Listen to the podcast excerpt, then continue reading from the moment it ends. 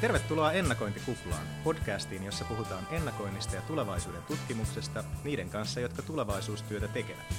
Minä olen Mikko Duuva ja tänään aiheena on tulevaisuutta koskeva tieto.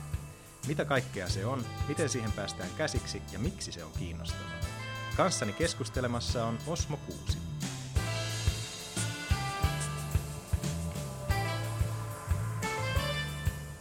Osmo on tulevaisuuden tutkimuksen dosentti, tulevaisuuden tutkimuksen seuran puheenjohtaja ja pitkän linjan tulevaisuuden tutkija.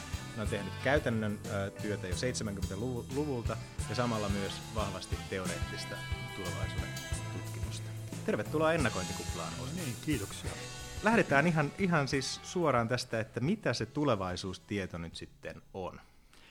No jos lähdetään ihan yleisistä tiedon määritelmistä, niin yksi tämmöinen klassinen määritelmähän, että se on hyvin perusteltu tosi uskomus. Ja se, mikä on tulevaisuustiedon osalta tietty ongelma on tietysti se, että me ei oikeastaan sitä totuutta voida suoraan olla määrittelemässä tässä, tässä tapauksessa. Me, jos me mennään näihin syvällisimpiin kysymyksiin, esimerkiksi tähän mun konsistenssiteoria-ajatteluun, niin, niin silloin jonkinlaisia vastauksia tähän, sanotaan siihen tosi kysymykseen. Mm. Mutta että noin, noin niin kuin lähtökohtaisesti voisi sanoa, että tulevaisuuksia koskeva tieto on hyvin perusteltuja uskomuksia. Mm.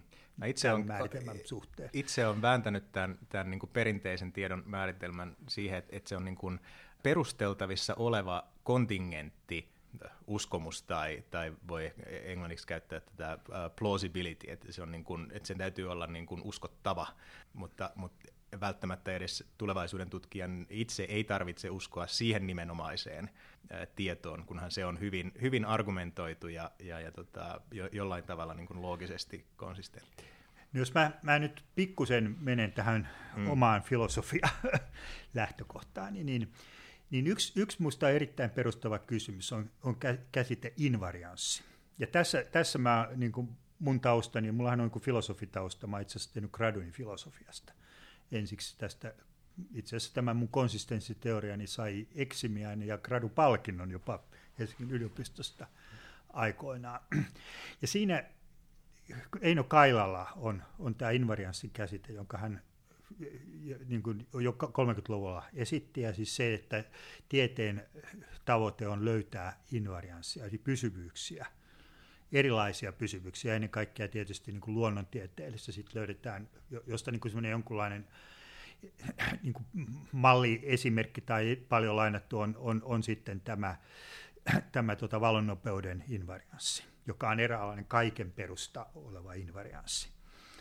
Ja, ja silloin me tietysti voidaan sanoa, että okei, jos me löydettäisiin invariansseja, niin silloin me voidaan sanoa, että ne on pätee sekä menneisyydessä että tulevaisuudessa. Mutta että sitten sit on tietysti se kysymys, että me ollaan aina, aina näiden invarianssien kanssa ja varsinkin tulevaisuutta koskevia, jolla me, meillä ei ole tämmöistä ikään kuin suoraa tapaa testata niitä, niin kuin on luonnontieteessä, että me voidaan panna kokeeseen ja katsoa, että tuleeko se, päteekö se invarianssi niin meillä ei ole samassa mielessä sitä mahdollisuutta. Ja, ja sitten meille tulee niin kuin vahvana lisätekijänä arvot, eli, eli tulevaisuutta tehdään. Ja tässä nyt tietysti voidaan heti todeta, että mä käytän käsitellä tulevaisuuksien tutkimus. Joo, kyllä. Eli huomasin, että sinäkään et ole vielä täysin omaksunut tätä Joo, vie, käsitettä. Vie, vie, Eli, vielä lipsahtaa aina vahingossa. Joo, ja meidän seurammekin puolelle, on, että... jonka puheenjohtaja on tulevaisuuden tutkimuksen Joo, seura. Mutta mä, mä olen nyt sitten muun muassa Anita Rubinin kanssa tehtiin joskus, ja Anita Rubin aika systemaattisesti rupesi käyttää sitä tulevaisuuksien tutkimus, mm. koska se on just se filosofinen juttu, että tulevaisuudet on avoinna. Mm. Se, ja se on aika tärkeää.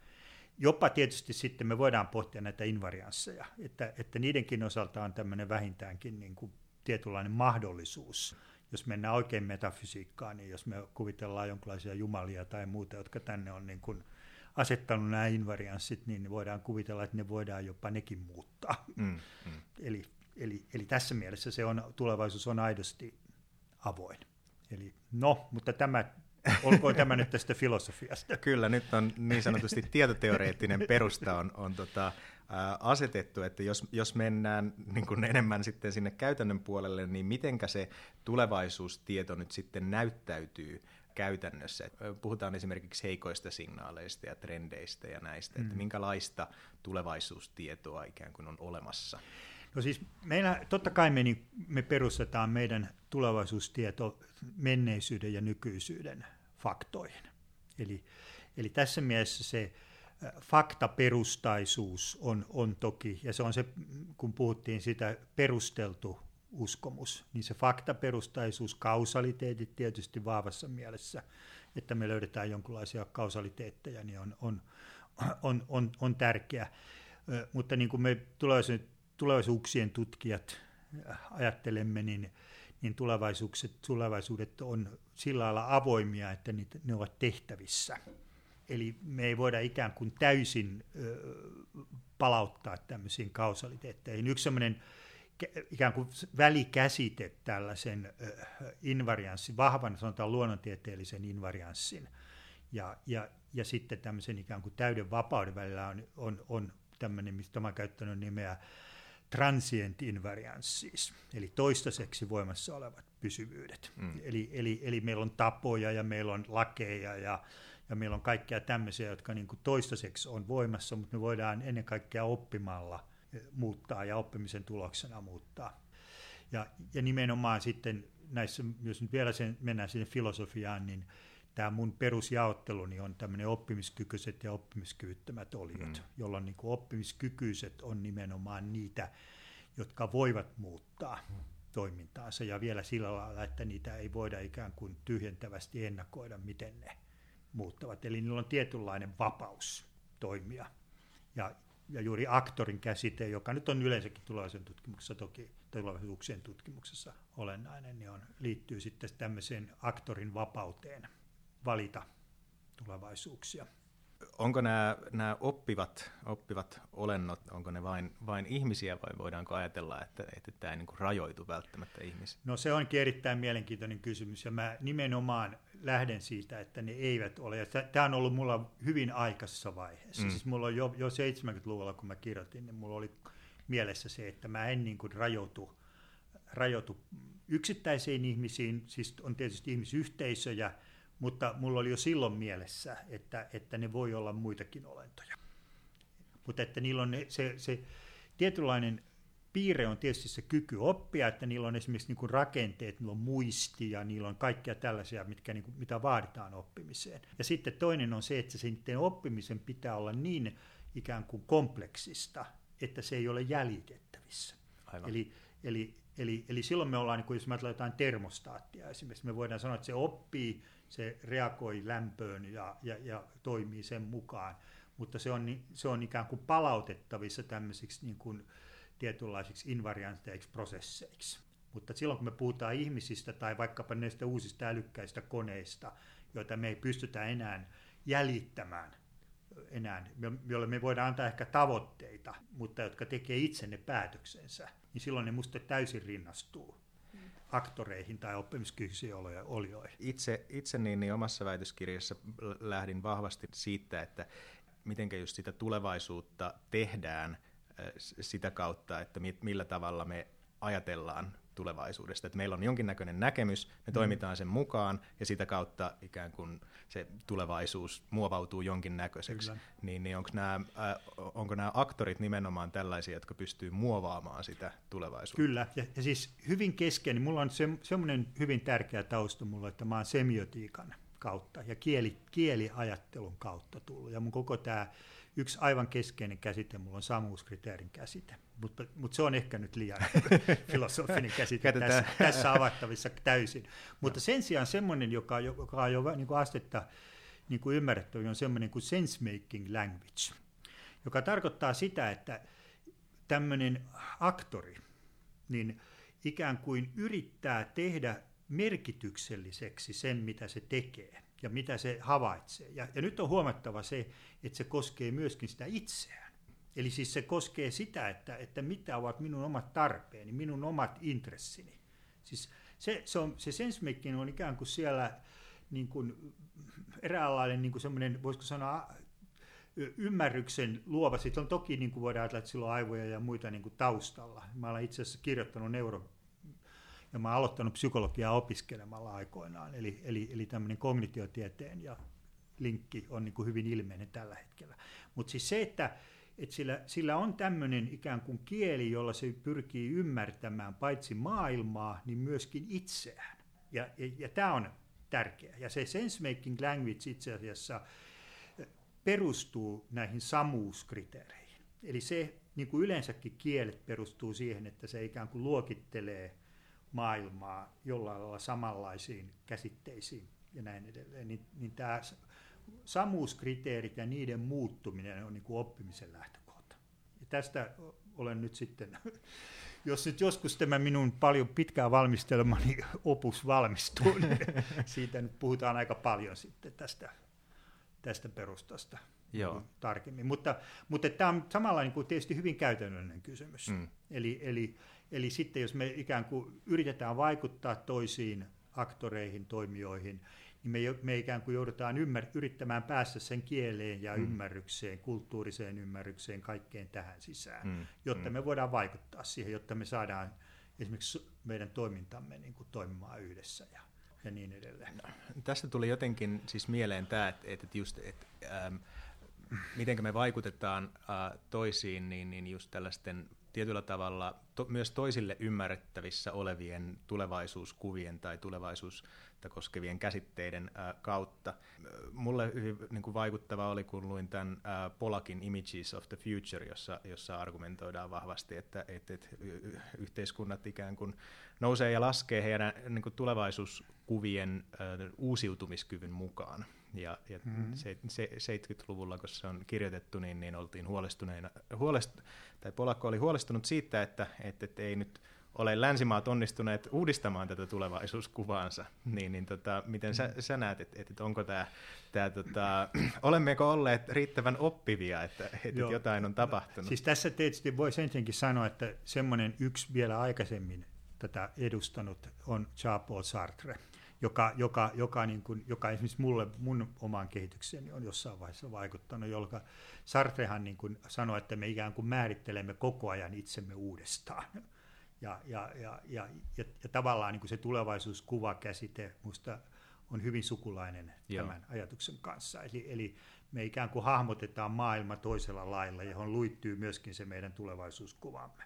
Ja, ja silloin me toimitaan – me voidaan ikään kuin, jos me radikaalisti uudistetaan meidän tulevaisuuskuvamme, niin sitten me ikään kuin ruvetaan näkemään maailmaa ihan uudessa valossa mm, mm. monessa suhteessa ja Joo. tekemään ihan niin kuin sanotaan erityyppisiä ratkaisuja kuin mitä aikaisemmin tehty. Ja tämä on tietyllä lailla to, toki niin kuin tämmöisessä skenaariotyyppisessä ajattelussa ja visiotyyppisessä ajattelussa, jota nyt sitten tulevaisuuksien tutkimus on Joo, ja sen takia niin. nimenomaan puhutaan monikossa, että tulevaisuuksia. Se on, että se, on tärkeää, se on tärkeää ja me voidaan ikään kuin, siis se ajatus, että meillä olisi vain ikään kuin se yksi tulkita. Siis meillä, mm. meillä toki voi olla eräänlainen johtava ajatus, mm. Mutta että jos viettii niin kuin, esimerkiksi juuri vertaa tähän Sartren ajatteluun, niin, niin me, meillä on niin kuin mahdollisuus ikään kuin nähdä monella ke- kehikolla. Me voidaan ikään kuin käyttää montaa kieltä tai montaa eh, sensemakingia ymmärtääksemme tulevaisuutta. Ja, ja tämä on nyt semmoinen yksi, joka, jota mä nyt viime aikoina niin kuin mulla, mulla niin kuin käytännössä on kääntynyt tähän tulevaisuuskartan ideaan. Mm. Eli, eli joka, joka on juuri semmoinen niin kuin tapa ikään kuin antaa monenlaiset tulkinnat. Haluatko, äh, haluatko tota, lyhyesti kertoa, että mistä on kyse tulevaisuuskartassa?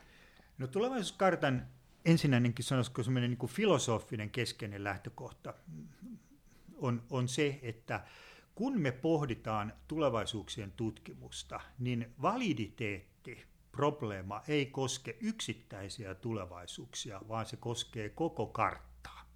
Eli siis kun me ikään kuin yritetään tieteellisesti tutkia tulevaisuuksia, niin me ei voida tutkia sitä sillä että me otetaan niin kuin ikään kuin yksi ja yritetään niin kuin arvioida, että onko tämä ennuste oikea mm. tai ei. Vaan, vaan meidän pitäisi ikään kuin nähdä kaikki ne mahdollisuudet. Ja silloin kun me ollaan tehty kartta, jossa kaikki mahdollisuudet on jotenkin hyvin yksilöity, niin silloin me ollaan te- tekemässä niin kuin hyvää tulevaisuuksien mm. tutkimusta. Tämä oli semmoinen, joka on tässä Kerstin Kuus ja Karl-Heinz Steinmüllerin kanssa tekemissä, niin kun mä tein kaksi, kaksi artikkelia, toinenhan julkaistiin Futurassa ja toinen tuossa European Journal of Futures Research lehdessä, niin se, oli, se, on, se on nyt eräänlainen johtoidea, mm. jonka voisi sanoa, että me kolme aika hyvin niin kuin tunnistettiin. Joo. Ja, ja monesta asiasta me oltiin sitten vähän niin kuin eri mieltäkin, mutta löydettiin toki semmoinen hyvä tapa esittää. Ja, muun muassa sitten se, mitä mä nyt pidän hyvin käytännöllisenä tähän liittyvänä asiana, on, on, on nämä kuusi tulevaisuuskartan eh, pragmatic external validity okay.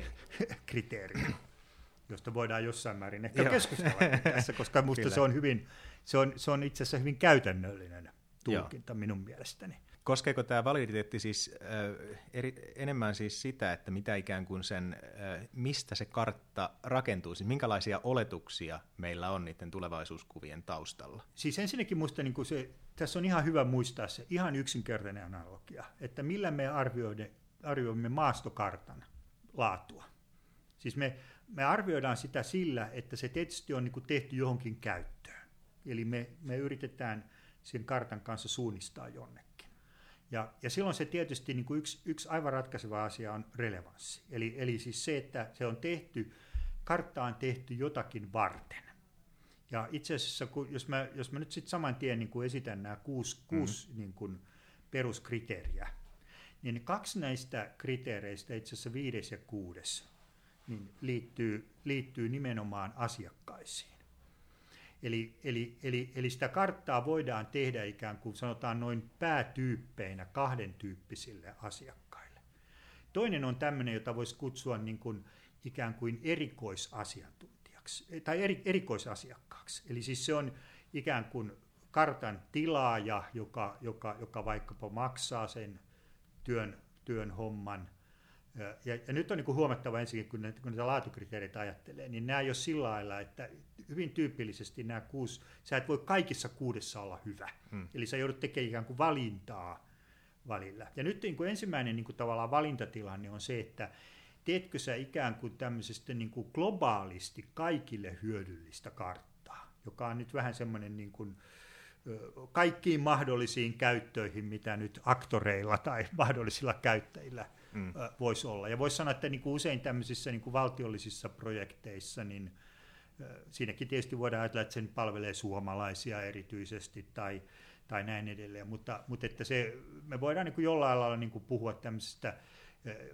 vähän niin kuin samantyyppistä kuin vaikka joku luonnontieteellisten invarianssien löytäminen, että se on kaikille niin kuin hyvää tietoa. Ja tämä, tämä, yksi, tämä viides kriteeri niin kuin ikään kuin lähtee siitä, että se on kartta, tässä tämmöisessä niin kuin yleispätevässä mielessä. Eli se mahdollisimman monet hyötyvät tästä.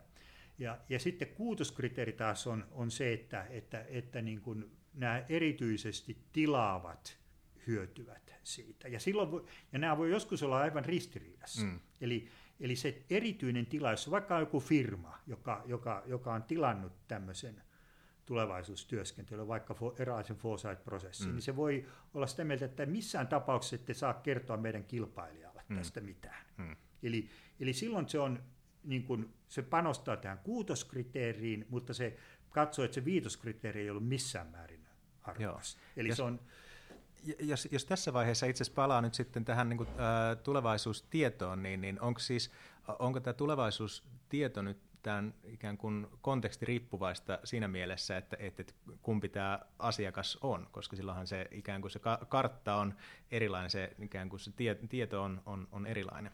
No se on, se, on, se on sillä lailla hyvä kysymys, koska siis se, siis jossakin tapauksessa voi sanoa, että se on niin, että, että nämä on todella niin ristiriidassa. Mm. Että, että sä et ikään kuin, sun on pakko valita, kumpaa sä rupeat tekemään. Eli palvelet sä sitä kuutosta vai viitosta. Mm. Mm. Ja silloin tietysti voi sanoa näin, että, että, että, että, että juuri näin. No sitten voi miettiä tietysti okei okay, niin, että olisiko se kuitenkin hyvä, että, että jos tämä nyt sitten ainakin potentiaalisesti voisi vaikka palvella niin kuin sen asiakkaan lisäksi muitakin. Aivan. Niin olisiko se kuitenkin parempi kartta sitten. Mutta silloin me voidaan tietysti sanoa, että se, se, se, silloin se ehkä riittyy sitten sen, jotta me voitaisiin se kuutoskriteeri pitää voimassa – niin meidän ikään kuin täytyy salata se, mm.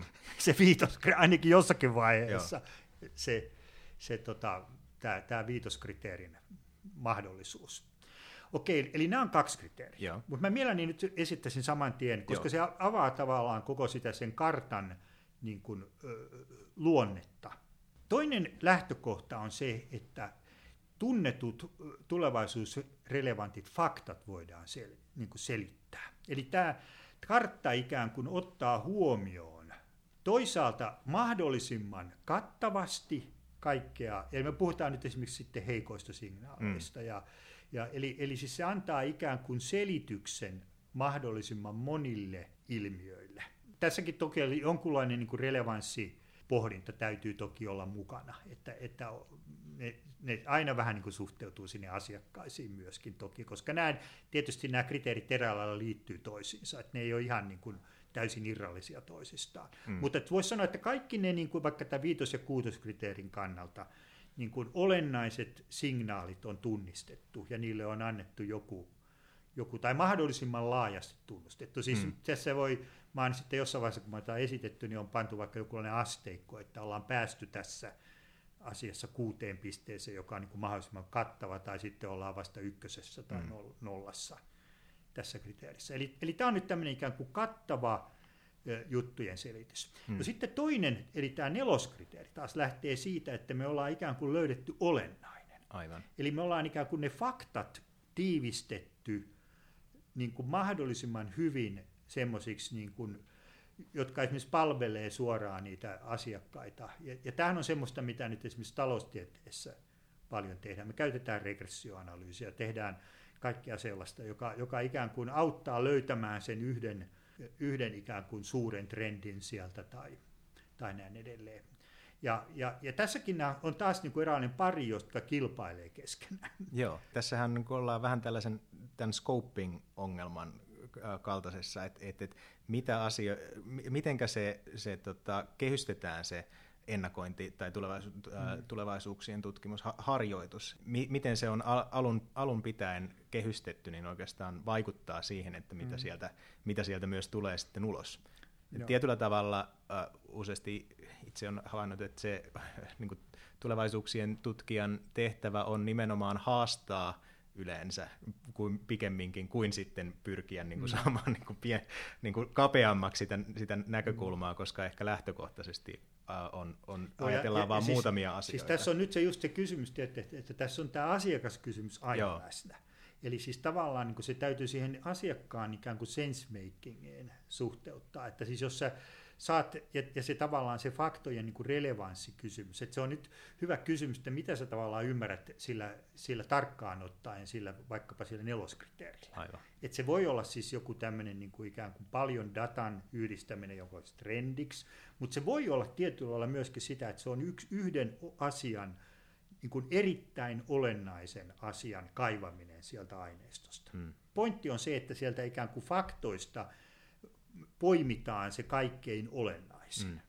Mutta mut sitten toisaalta voi sanoa, että se ongelma on just sitten se, että jos ikään kuin sä liian äkkiä tartut tähän hommaan, mm. niin sitten sulta jää se ikään kuin se laaja faktojen massa mm. niin kuin oivaltamatta. Eli siis semmoinen, joka niin kuin näyttää, että eihän tällä olekaan kiinnostavuutta, mutta että jos sä ikään kuin, niin kuin pidä siellä jotenkin takaraivossa, että tämmöisiäkin mahdollisuuksia kuitenkin on. Tämä on, tämä on semmoinen, joka aika, aika jänskisti tuli esiin nyt, kun tämä on tämä, tämä Philip Tetlock tehnyt tätä, tätä ennustamisprosessiaan. Mm.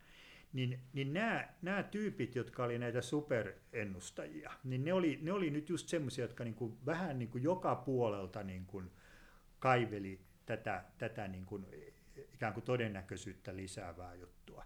Mutta sitten just todettiin, että niin kuin päätöksentekijän taas pitää niin kuin ikään kuin tarttua vain johonkin ja lähteä tekemään sitä. Ja, et siis tämmöinen ikään kuin laaja-alainen aineistojen läpikäynti ei, ei oikein niin kuin sovikaan välttämättä tämmöiselle päätöksentekijälle. Että et sitten se pitää niin kuin ikään kuin tehdä semmoinen eräänlainen simplistinen, että se, tämä, niin kuin tämä klassinen tarina, että niin kuin olennaiset asiat saadaan esittyä yhdellä sivulla. Niin, kyllä, joka on niin kuin vähän mutta että kaiken kaikkiaan niin tämä ulottuvuus niin kuin hahmottuu näin. Mutta, mutta nyt me puhuttiin faktoista. Ja nyt on sitten vielä toinen asia se, että, että niin kuin ne ikään kuin tulevaisuusprojektiot muodostaa, ja siellä niin kuin syntyy ikään kuin samantyyppinen pari. Eli me voidaan puhua, ja nyt me puhutaan ykkös- ja kakkoskriteereistä tämän, tämän kanssa. Eli, eli me voidaan tehdä tavallaan tämmöisten ikään kuin miniprojektioiden, miniskenaarioiden juttuja. Silloin puhutaan tästä ykkösmahdollisuudesta. Eli, eli meidän pitää niin kuin, ikään kuin tehdä monta mahdollista tulevaisuutta avata. Tai sitten me voidaan ikään kuin tehdä tämmöinen ikään kuin vaikkapa tiettyjen koottien skenaarioiden muodossa, joka on tämä kakkoskriteeri. Eli, eli, eli me tehdään ikään kuin tulkinta sillä lailla, että meillä on tehdään tämä tulevaisuustulkinta. Eli nyt mä korostan sitä, että nämä kolmonen ja nelonen liittyy niin kuin menneisyyden ja nykyisyyden faktoihin. Mm. Eli niiden, niissä niin kuin se paino on ikään kuin se, että me annetaan joku tulkinta näille, näille niin kuin havainnoille. Mm. Mutta nämä ykkönen ja kakkonen liittyy siihen, miten me tulkitaan ne tulevaisuuteen. Ja tämä on, niin kuin, nämä on, nämä on niin kuin, jo, tavallaan niin kuin eri, eroteltava minusta, niin kuin, kun me sen, sen koko kartan laatua arvotaan, ne, mm. ne on niin kuin mielekästä erottaa toisistaan. Onko siis tämä ykköskriteeri siis ikään kuin tällainen tilkkutäkki ja no se on eräänlainen tilkkutäkki niin kuin... ja se on niin kuin kaikenlaisten niin kuin mielenkiintoisten tulkintojen Joo. joukko. Jopa voidaan ajatella, että sille ei, niille ei tarvitse olla niin kuin faktojen kanssa tekemistä suoraan. Eli, mm. eli tähän me mennään niin kuin tälle sanoisiko science fictioniin ja, mm. ja, ja, ja, ja tutun rajalle. Eli, eli se on tätä mielikuvituksen vapautta ja, Eli kun tämä, tämä nämä kaksi, niin kuin kolmonen ja nelonen niin kuin liittyy siihen faktapohjaan, aika mm. tiukkaan faktaan kiinnistymiseen, joka tietyllä lailla minusta on kyllä, joskus sanoisin, että se on vähän niin kuin jäänyt liiankin vähälle huomiolle täällä meidän, meidän, meidän joukoissamme. Mutta että sitten kun me vaikkapa puhutaan, niin kuin nyt tänään oli, oli puhetta tästä sadasta seuraavasta vuodesta, mm. niin me voidaan minusta kyllä aika vapaastikin heitellä sitten näitä, näitä niin kuin mielikuvituksellisiakin juttuja. Mutta se, se niinku, tavallaan sen rooli on eri lailla, se on niinku tämmöinen mielikuvituksen avaamisen mm. rooli. Mutta sitten on siis tavallaan niinku tämmöinen tulevaisuuden tutkimusprosessi oikeastaan niinku aika paljon niinku skenaariomuotoisesti niinku keskittyy tähän kakkoskriteeriin. Eli, eli se, että sä tiivistät tämmöisiksi niinku ikään kuin tulevais, siis niin kuin jotenkin keskeisiksi tulevaisuuspoluiksi mm. siellä skenaarioiksi sitä juttua. Eli, eli, eli se on niin kuin tavallaan vähän niin kuin sen nelosen pari, mutta, mutta, että, mutta että siinä on niin kuin ikään kuin se, se kuitenkin se semmoinen hyvin olennainen ikään kuin runko, kun me ajatellaan tulevaisuuskarttaa. Eli siellä on mm. näitä vaihtoehtoisia polkuja, jotka, jotka vie sitten kohti visiota. Et, et jos mä vielä sanon nyt tästä tulevaisuuskarttajutusta yhden asian. Et, et mä todella ensinnäkin tietysti voin suositella sitä meidän artikkelia Joo. ajatuksella luettavaksi, koska siis siellä on, on hyvin pitkälle näitä, näitä niin kuin eritelty. Mutta, mutta et sitten niin kuin tärkeä semmoinen on ensinnäkin ajatella, että tulevaisuuskartan niin kuin toinen, yksi keskeinen ulottuvuus on aika. Se on, se on minusta aina, niin kuin, kun mietitään, mikä se toinen, kun siellä on semmoinen havainnollistava kuva, jossa on visioita ja muuta, mm, niin mm. se toinen ulottuvuus on vähän niin kuin epämääräinen. Se voi, siinähän on, näissä, mitä mä oon käyttänyt, niin on usein toivottavuus. Niin kuin, toiseksi ulottuvuudeksi. Mutta mut aika on niin kuin tärkeä. Ja a- ajassa musta on tärkeää tehdä erottelu kahden horisontin välillä, jota mä oon kutsunut planning horizon ja mapping horizon. Eli planning horizon liittyy tämän, niin kuin minusta niin kuin luontevasti niin kuin roadmapin käsitteeseen. Hmm. Eli, eli sä voit ikään kuin hahmotella eräänlaiset niin kuin toimintamallin, näin etenen nyt seuraavat vuodet jossakin projektissa vaikka. Mutta siis se planning horizon tyypillisesti on niin kuin olennaisesti lyhyempi kuin mapping horizon, joka, joka taas sitten niin kuin ikään kuin avaa vaihtoehtojen kirjon. Hmm. Ja toki siis se tietyllä lailla kuuluu se planning horizon siihen mapping horizonin alueeseen, jos, jos alkaa tapahtua jotain ihan yllättävää, niin sitten me joudutaan tietysti niin kuin ikään kuin katsomaan sieltä mapping horizonista, että tämä mm. meidän polku, mitä me yritetään edetä, niin me ollaan eksyttykin jonnekin ihan muualle. Tästä oikeastaan hyvin päästään tähän siihen aiheeseen, että miten tätä tulevaisuustietoa nyt sitten käytetään, että miten se ikään kuin, jos ajatellaan, että nyt, nyt äh, tehdään joku, jonkinnäköinen tulevaisuuskartta tai tehdään tehdään just tota skenaarioita tai tunnistetaan heikkoja signaaleita. Siinä muuten niin kuin minusta sopii tämä yksikkökin. Joo. Mä, mä voi, voi, siis musta ei ihan välttämättä ei tarvitse puhua tulevaisuuksien kartasta, koska Joo. kartta jo niin kuin, Aivan. minusta niin kuin, tavallaan antaa sen moninaisuuden Joo, kyllä. tässä.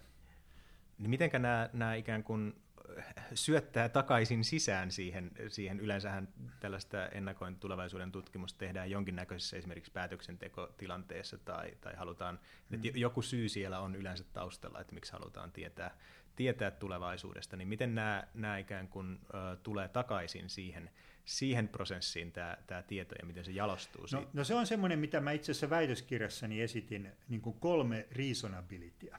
Eli prediction, option ja commitment reasonability. Ja, ja prediction niin kuin liittyy tavallaan nyt sanotaan näissä filosofissakin mielessä näihin oppimiskyvyttömiin rakenteisiin tai olioihin. Eli, eli me voidaan niin kuin tavallaan käsitellä vaikkapa jotain planeettojen liikettä ja tämmöisenä käytännössä niin kuin täysin niin kuin eräänlaisten invarianttien lakien säätelemänä ilmiönä. Ja silloin ollaan niin kuin vahvasti tällä prediction-alueella. No sitten jos ajatellaan niin kuin näitä, tätä planning horizonia, Eiku, anteeksi, siis mapping horizonia, mm. niin mapping horizonin niin kuin luonteva tulkinta on option reasonability. Eli siis se, että tavallaan voisi sanoa, että kannattaa tavalla tai toisella, sanotaan tulevaisuusprosesseja vaikkapa jossain organisaatiossa, esimerkiksi yrityksessä, niin kannattaa niin kuin ensin käydä jonkinnäköinen niin kuin tämmöinen mapping-prosessi, jossa, jossa ikään kuin avataan sitä karttaa, mm. jossa, jossa yritetään niin kuin hahmotella niitä, siis siinä voi olla toki niin kuin tämmöisenä ikään kuin se relevanssin määrittelijänä, koska se relevanssi on aina siellä, pitää olla läsnä, niin se voi olla se visio. Eli se visio mm. voi niin kuin suuntana ikään kuin määritellä, että näitä alueita me haluamme tutkia. Eli me haluaisimme päästä sinne visioon ja teemme kartan päästäksemme sinne visioon. Mutta me voidaan joutua sitten todellisuudessa semmoisiin, mitä mä oon kutsunut niin kuin acceptable futures. Ja mm. yleensä niin kuin voisi sanoa, että se ajatus, että pitäisi päästä visioon, ei mm. ole kauhean terveellinen. Mm. Eli, eli mieluummin niin kuin vaan pitää ajatella, että okei, että hyvä, yritetään tonne, mutta ollaan tyytyväisiä, jos päästään tänne acceptable alueelle.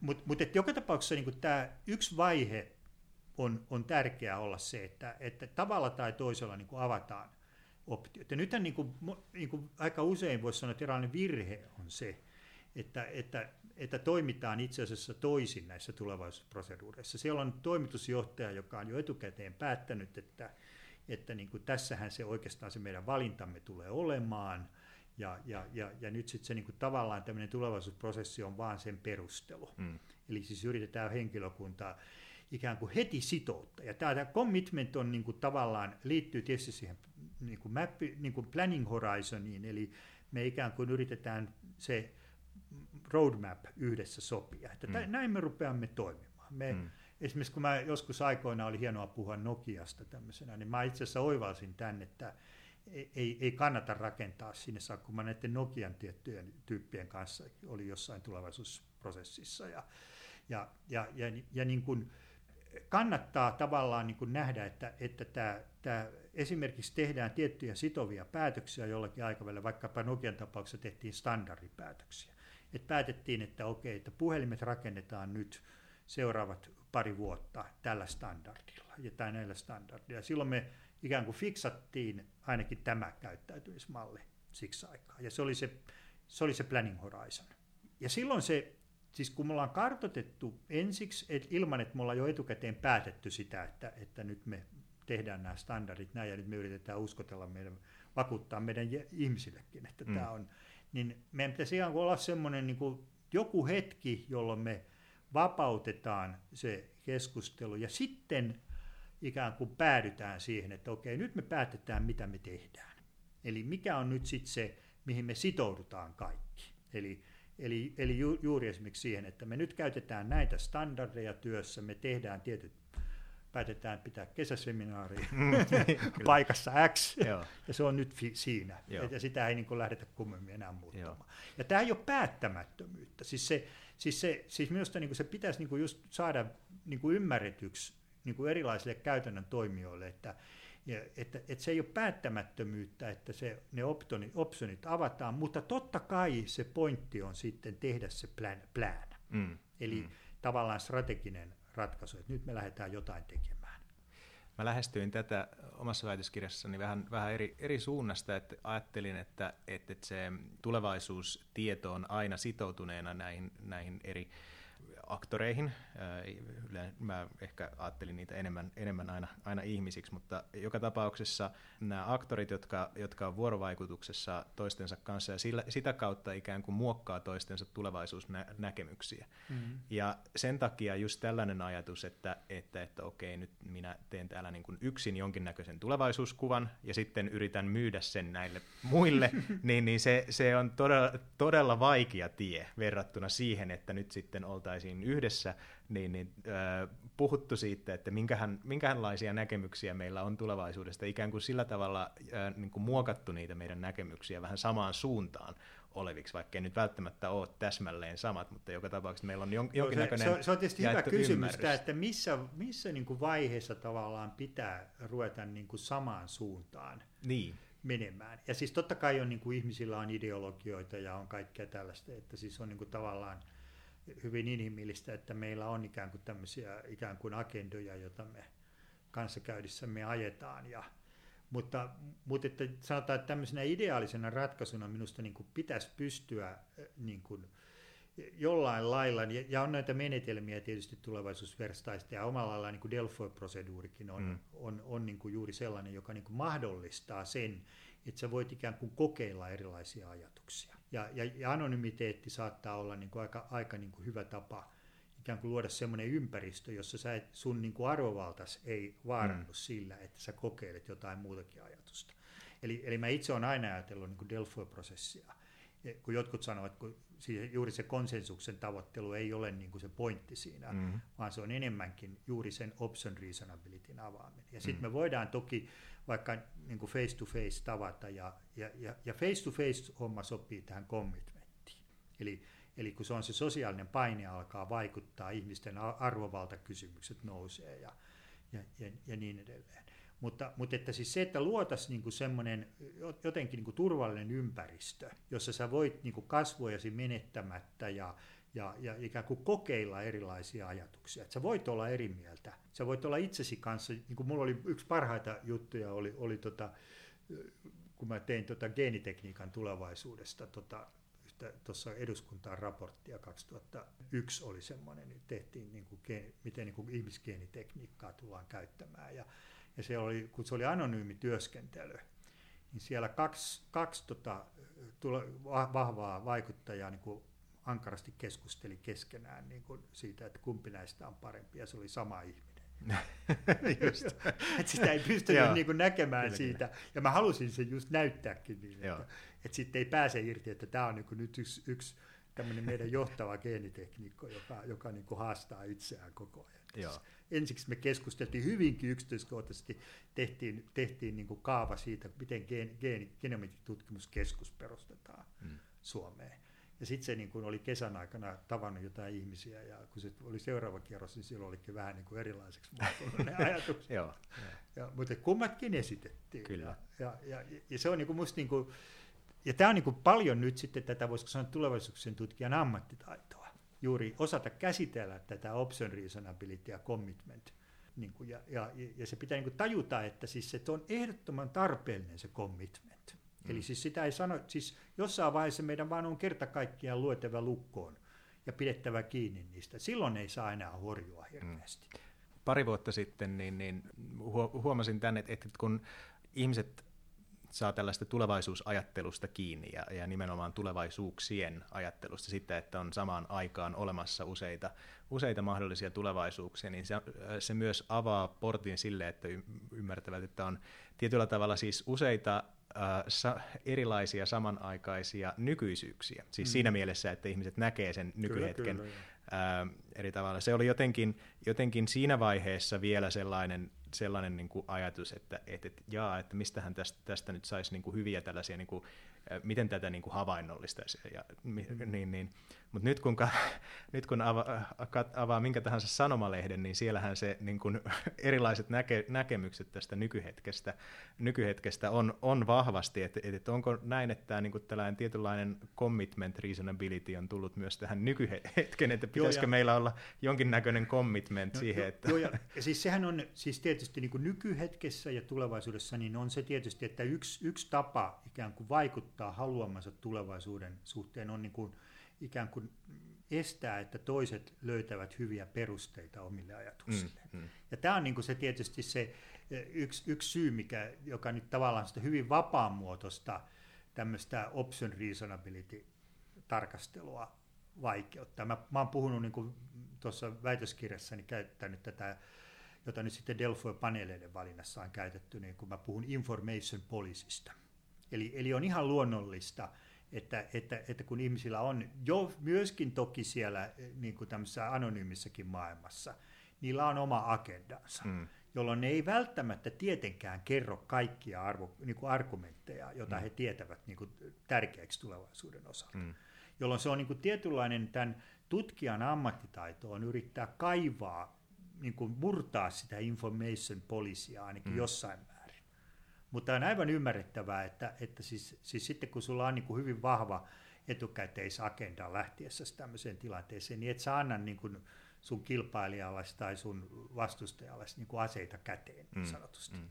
Onko tällainen tulevaisuuden tutkijan rooli tällaisessa äh, prosessissa, niin, niin onko se tämä tiedon kätilö vai onko se pikemminkin tällainen, tällainen tota, koulun tiukka opettaja, joka niin katsoo, että nyt, niin kuin nämä, että nyt on, on ikään kuin fa, fa, faktat pöydässä ja näkemykset, no siis, agendat tulee ilmi. Joo, kato, tämähän, tämähän liittyy näihin, mitä mä kutsuin viitos- ja kuutoskriteereiksi.